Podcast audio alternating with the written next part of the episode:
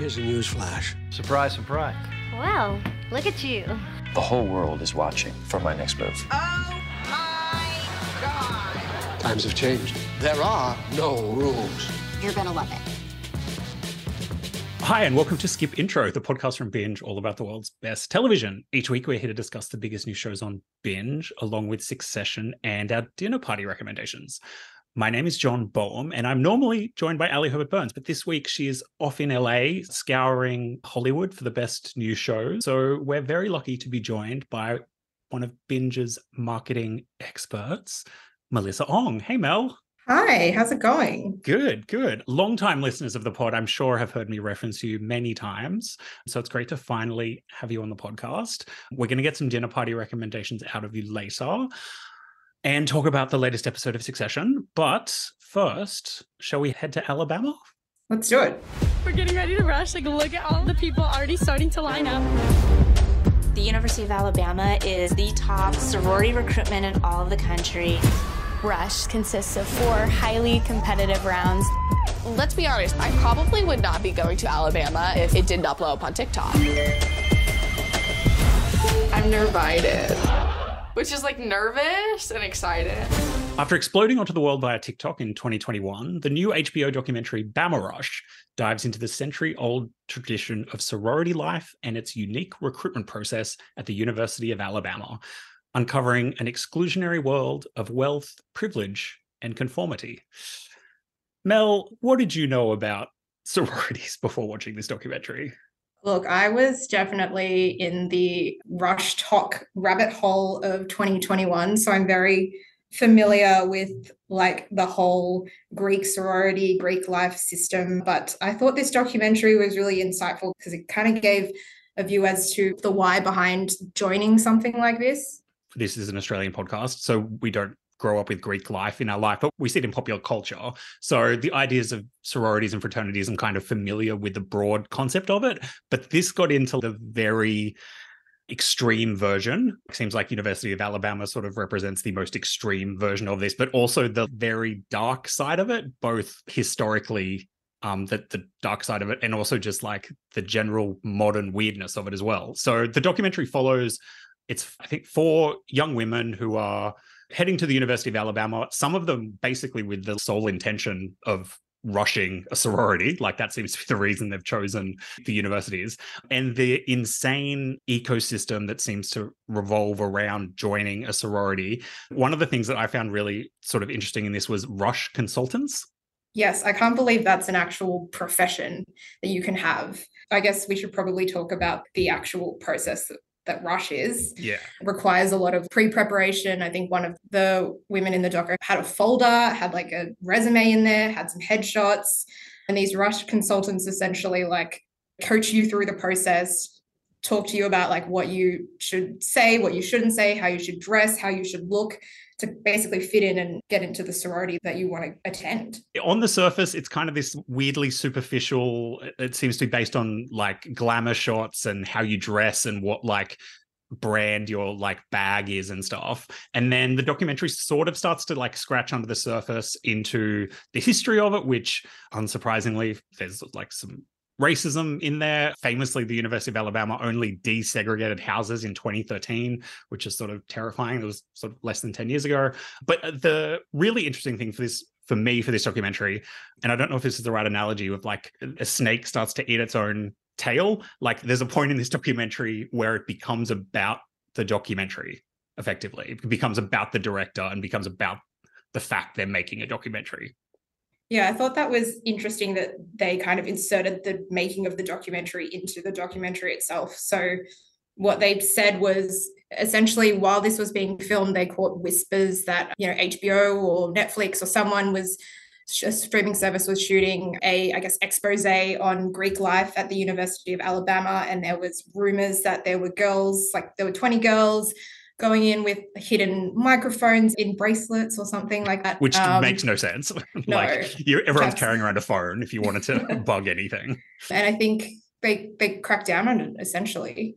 Yeah. So we won't give away everything, but uh, like one of the other sort of theme of this is this thing called the machine, which is this like not very well defined thing, but seems to be as if there's a sort of secret society running these Greek life sort of worlds on campus and that you can kind of get pulled into this like literally underground like in basement meetings where they decide sort of decide everything. How true any of that is nobody seems to know. There's like a bit of like winking to camera that like yes it's real and a bit of like is it real? Is the people just kind of overblowing it? But anyway i think it does give a very genuine and a shout out to the four main participants these girls are really open about what they're trying to get out of the experience. There's a lot of sort of self doubt. There's a lot of like wanting to find their community. One of the girls is adopted. One of the girls lost her father. So, yeah, you're getting this like very intimate way into this process that then kind of destroys them a little bit. Like it kind of takes away their personality. And some of the girls kind of end up feeling like it's not right for them. And yeah, I think for people outside of America, this will I think be such a foreign concept, but something you've probably heard a bit about and is a really interesting sort of new way in. And Bama Rush is streaming for you now on binge. Being in a sorority will help me figure out the person like I want to be because I feel like I don't really know who I am, you know? Mel, it's the part of the show where Ali and I usually trade dinner party recommendations, but I think the listeners of the pod could probably go a week without hearing what I'm watching on binge. So we would love to hear what you recommend people check out on binge. Look, I've had a long, hard think about what to share on the podcast today, and I've got two recommendations for you. The first one is a show that I think is currently dominating dinner party conversations right around the world. If the word Scandoval means anything to you, then you'll know that I am talking about Vanderpump Rules. Full disclosure, I am a newcomer to the show, and the reason why I joined is literally because I could not escape Scandoval on my social feed, so I just had to know what was going on. John, have you watched Vanderpump Rules? I have like involuntarily watched a lot of Vanderpump Rules this season again because I just wanted to know what was going on. Partially because we saw the numbers coming in every week, and every week the show just kept growing and growing. And it's like, what's happening? Why is the 10th season of a show suddenly going nuts? And like you said, you would see clips on social, and someone's having an affair with someone and i've seen like someone on a whiteboard try to explain it to me but yes it seems to be a phenomenon that is yeah inescapable at the moment yeah, I think people are dubbing it Bravo Super Bowl. So it's a really big deal for any reality TV lovers out there. Basically, what I can tell you about that is that there is, I won't say character, but a person on the show who's discovered that her partner of nine years has had a seven month affair with one of her best friends, who is another cast member on the show. So essentially, it's this cheating scandal that's happening. So Interestingly, the season actually wrapped last September, but because of the news of this cheating scandal that kind of came out in back in March, they basically picked up the cameras again and started filming. So the finale episode, which just took place last week, is actually the kind of aftermath of everyone finding out about the affair and everyone reacting to it. The cast members are sort of intimately connected to one another. They've, you know, they've dated or they're very good friends or, you know, they're exes and things like that. So everyone is very much kind of tied up in this drama. So basically, what's left, I guess, in the next kind of couple of weeks is the reunion, which is where everyone sits down with Andy Cohen. It looks like they're going to basically deep dive into the aftermath of the affair, and it seems like it's going to be very explosive. There's so much content that it's actually going to be a three parter.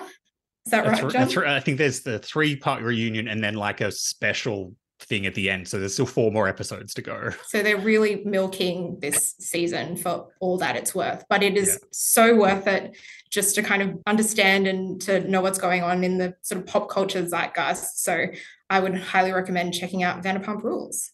It's funny, obviously, like reality television, uh, spoiler alert, is like heavily produced and, you know, heavily edited and all this stuff. And it's always funny when something happens that clearly was not planned and this like obviously was not planned but it's kind of amazing that they've had to like go and shoot an extra episode stretch out a reunion make like a whole secrets revealed special because something actually so dramatic and saucy happened in the show that even though they've been filming for months they didn't know about it's fun when this stuff happens we love it great yeah. tv great TV. Even if you don't know who any of them are, it's very easy to dive in. Excellent recommendation. What else is on your dinner plate? So, you know this, but listeners of the pod won't know that in the office, I'm kind of known as the big Barry advocate. And I know that we mentioned Barry a couple of times on the podcast before, but I felt like now would be a really great time to get on my soapbox and just shout out the Barry praises. The guy I was dating in LA killed my acting teacher's girlfriend. I think I might be in a lot of trouble. You're irredeemable. What do we do? Hank, this is your chance. It's our chance. Well, it's great timing because season four final season is about to wrap. And it's they... wrapping at the same time as Succession, which is yeah. insane. I feel like it's getting lost amongst all the Succession noise, but Barry, I think, is just criminally underrated, even though it's, you know, it's getting nominated for Emmys and lots of accolades, but I feel like it gets, unfortunately, just gets kind of lost amongst the, you know, other sort of big buzzy HBO noise. So why do we need to watch Barry, Mel? Well, you mentioned last week about Mr. In Between and how popular that's becoming again and sort of having a renaissance, so to speak. And I think this is like the perfect show that sort of fills the void if you've watched all of Mr. In Between and you're trying to find what's next. It's the, the storyline is essentially quite similar. It's about a hitman who was trying to escape, you know, his life and start anew, and he wants to pursue acting of all things. I think if you love shows about anti-heroes, so things like Dexter, The Sopranos, Breaking Bad, you'll really love this. It's got a really great balance of, you know, humor and comedy. It also kind of is quite dark. I think a lot of the reviews around this season is that it gets very dark and a little bit surreal, but I think it kind of needs to get into that place. The episodes are so bingeable. They're 30 minutes, four seasons, like you said. It's wrapping up next week, which is really sad. Hopefully, there'll be a, really good resolution or ending for Barry. Um, Bill Hader is spectacular in it. There's all these other amazing actors who support, and Bill is very involved in the production and and the creation of, of Barry. And uh, HBO MVP Stephen Root, who's just in like every HBO show at the moment, including every... Succession and Barry and Fight on Mars. And I feel like I'm seeing Henry Winkler like everywhere as well. Yeah. All of a sudden. Well, May 29th will be a big day for not only Succession finale, but Barry finale as well. I'm trying to change. Everything okay, mi amor? Yeah. Everything's going to be great. Well, speaking of Succession, we've both just watched season four, episode nine. Should we chat about it? Let's do it. My boy Squiggle cooked up this beat for me. Pat just called me soy boy? You lack killer instinct. You're wet, you're green, you're intellectually insecure. And I'm proud of my family. Your principles? My big question for the, what having now watched this episode is it possible that Roman had not pre-grieved like he, think, like he had told everybody he had? I don't think he pre-grieved enough.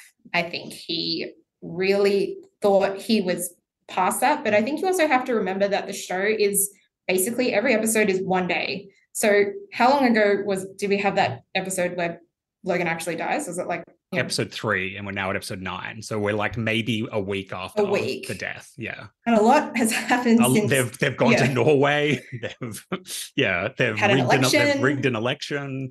Yeah. So this episode effectively takes place largely at the funeral of Logan Roy in front of a very large crowd, which just even from like a technical production perspective, I thought was really impressive how much happened in the church.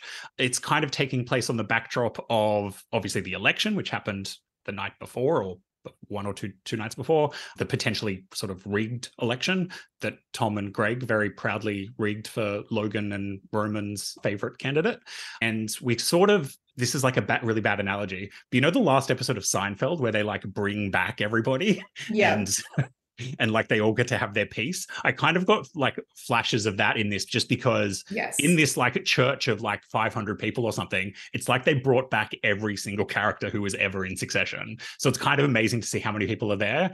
But I also really like that they do and obviously this is the second last episode ever they do give a lot of sort of smaller or secondary characters what I assume will maybe be their last moments on the show, which I thought was nice. So Rava, we kind of Kendall's ex, we we get a moment with her. Kerry, I, um, love poor that sweet, bit. poor sweet Kerry, who had an affair with Logan just before he died, gets to have this great moment with sort of the other women in in Logan's life, including his wife and sort of other mistresses, I guess. And that's kind of actually a sweet kind of a sweet moment that they kind of put it all behind them.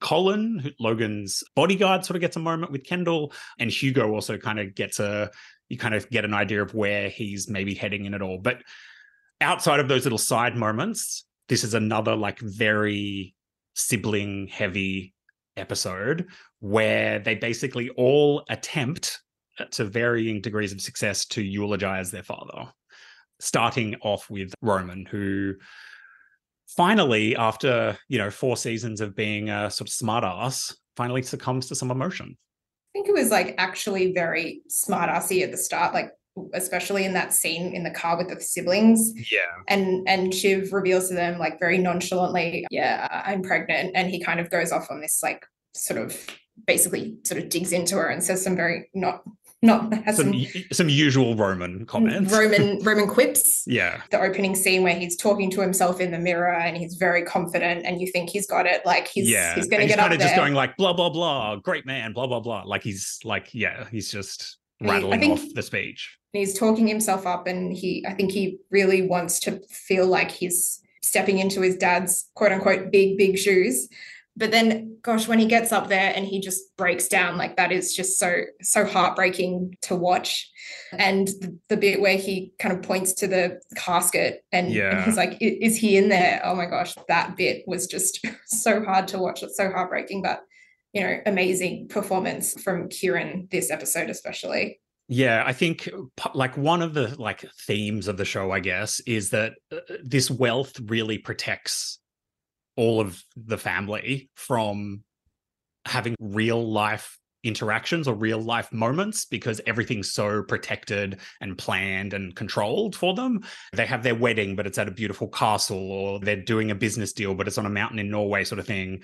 And, you know, they get their private jets and their chauffeurs and everything. And in this, it felt like at least for Roman, especially, he had this very public moment of being out of control. Like he couldn't control his emotions.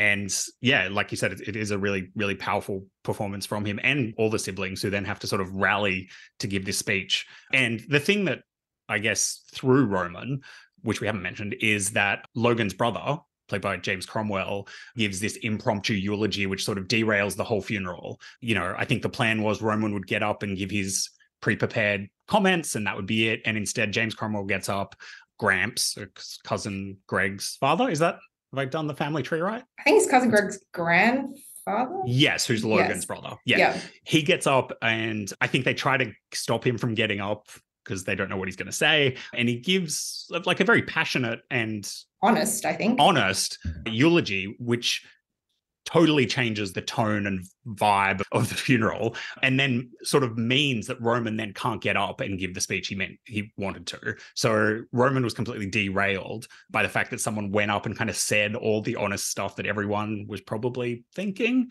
But yeah it just means it sort of ruined the sort of shiny veneer that they thought the funeral was going to have.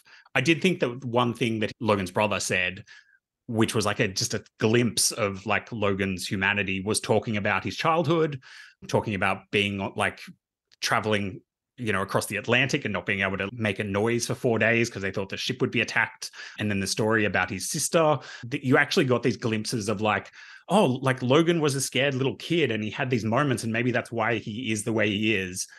But then it's you you hear that and you're like, well, that's nice, but still d- doesn't mean you had to turn into the monster you, you became. I think the hardest thing that everyone had to grapple with, I think especially the siblings, had to grapple with in this episode was like who was their father and sort of separating, you know, Logan from the the man and kind of all his trials and tribulations growing up as a person and then also who he what everyone thinks he is in, in the media. I thought there was that really interesting comment from Shiv where she asks how bad was dad and they said what you saw was what you got but then she walked away from the conversation and they sort of gave each other a look that sort of said anything Yeah. anything but Yeah. so i think yeah, they really grapple with like who their father was. And obviously they love him because he's their dad, but then they have all these, there's all these expectations of who he wanted them to be, especially I think Kendall really, you know, stepped up and ended up delivering this sort of gravitas eulogy that sort of reminded me of, you know, the Living Plus speech where he sort of took command and Yeah. really sort of owned the room. And I think the way these things can go with someone who's like as powerful and polarizing as someone like Logan Roy is, it's actually pretty easy to give a speech where you just talk about their accomplishments, where you just go, oh, he launched satellites and laid fiber and launched TV networks and stuff. Like that's actually pretty easy thing to say about a person, but it doesn't talk about their character or how they were as a father or how they were to work for. And I think that's kind of what everyone was hoping the funeral would be, but then it completely got derailed. I think what does Kendall say? Like, yeah, he said Logan was the lifeblood of a wonderful civilization, and it's like, sure, like, but that's also so vague and broad that, like, it didn't say how he was as a father or a son or a brother or anything. But then, as you said, we get to the five million dollar mausoleum. And I thought it was like just classic succession that like the mausoleum was like bought by they bought it like secondhand off like a failed like e toy website, like Pets website or something. Like, yeah, just like classic bill- billionaire. One of my favorite things about Succession, which is really funny to say, is when all the kids are like together and they had a really nice moment, like bonding over the loss of their dad when they're sort of in the mausoleum and like I wouldn't say no to a bunk bed. Like Yeah. just it's just a really But it's also nice it's also like so dark that like you're standing in your dead father's mausoleum and it's like, oh, maybe if I get buried next to him, I'll finally get to know him. It's so dark and it's so cutting that they can only now just joke about trying to get to know their father. But I also thought Shiv's interactions with her mother was also very revealing. She doesn't even have to tell her mum that she's pregnant, and they both can have this like weirdly wordless communication about it. And it's just like none, none of these people know how to like give or receive love. I think No. is, is the other big macro theme of this show. And don't forget that I think was it last season that her mum said that, you know, you're not mother material, Yeah. which I think was a real like kick to the gut. And, you know, Tom sort of effectively said the same thing in that balcony argument scene. So after the memorial, they head to this wake where basically everyone is just like trying to get as much time with the president elect as possible. And then it Did it- kind of Did it not feel like a bachelor oh. episode where they're all like standing at the cocktail Oh. Yeah, party like- and they're like trying to steal, can I just have a steal them away? Yeah. Yeah. like a rose ceremony. Oh. and, and the kind of just like went straight back into classic succession because it, you know we just started talking about gojo again we started talking about like if the deal's going to go through shiv's basically planted in matsson's mind that if you appoint a, an american ceo to this new company maybe then everything will be okay i personally hope that like presidents aren't spending their time talking about this kind of stuff with people but who knows they probably are it looks like at least that Mencken, the, the new president, might have been wooed by Matsson, maybe. Possibly. Matsson seems to have implied that like maybe he has like lots of data on him or something, and that maybe let's just let this deal go through and let Shiv be the CEO. But yeah, I, somehow we've still got one more episode. So I just don't know how they're going to wrap all of these loose ends up. Like, No. I know next episode, the last episode is like a movie length episode. So, you know, hopefully we'll get a lot of a, a resolution for a lot of these characters. But I honestly have no idea what's Yeah. going to happen and and how it's going to end. I thought I did. I was rooting for Shiv, but I'm not. I'm not sure anymore. The more I think about it, the more I think that Kendall might come out on top. You can see Kendall's like brain starting to tick over at the end of this episode. I did think so. The episode ends with Roman sort of walking out into the streets and like semi getting trampled by some of this protest that's happening. And it's a really beautiful scene and it's really well done and it's very ci- cinematic. But that could like that al- almost could have been the end of the show for me. Like it was there was something Ooh. sort of something beautiful, beautiful slash like terrifying about Roman being pushed around and completely out of his comfort zone and just sort of like wandering off into the dark of this US republic in decline thanks to this terrible family. But thankfully, we've got one more episode and like you said, we've got 90-ish more minutes we think to see to see where it goes. But yeah, similar to you, every episode I kind of think you have an idea of where it's going or how you want it to end and I just feel like nothing that we think is going to happen will happen. I think we're just going to be completely surprised by how it ends. Or, you know, Greg Greg somehow takes over Gojo and I don't, uh, you know, that's totally not out of the question. I think even Tom might uh, have a chance still. Yeah. He was trying to get Greg to get in Mencken's ear at the Yeah. uh, at the wake. and there is something nice about like not a Roy sort of succeeding. Like there's probably sort of a tragic beauty to all the Roys failing to live up to their father and sort of Matsson and Tom or something somehow just running Waystar. But I'm still rooting for Frank and oh, Karl. oh, the, and yeah, the old guard. the old guard. yeah, Yeah, Gerri. Yeah, Gerri, oh, yeah. Jer- Gerri should like she's been through enough. She should she should win at the end of all What this. So one more episode, Mel. One more One more. episode. One more Monday. I don't know if I'm ready. The last ever Succession episode we will ever watch. Are you, are you gonna watch? Are you gonna watch Barry first? You're you gonna watch Succession first? I've got to watch Succession, and I think I'm going to have to turn off all my social media, turn off my phone. I Just- do not want to know. I, I can't have a spoiler for this one. Yeah. Yeah. So the final episode of Succession will land on binge at 11 a.m. next Monday, May 29th. So yeah, flip on airplane mode, press play, and come back to Skip Intro to hear us talk about how it all ends. This week on Skip Intro, we talked about Bama Rush. We recapped the latest episode of Succession, and Mel recommended that you check out Vanderpump Rules and Barry.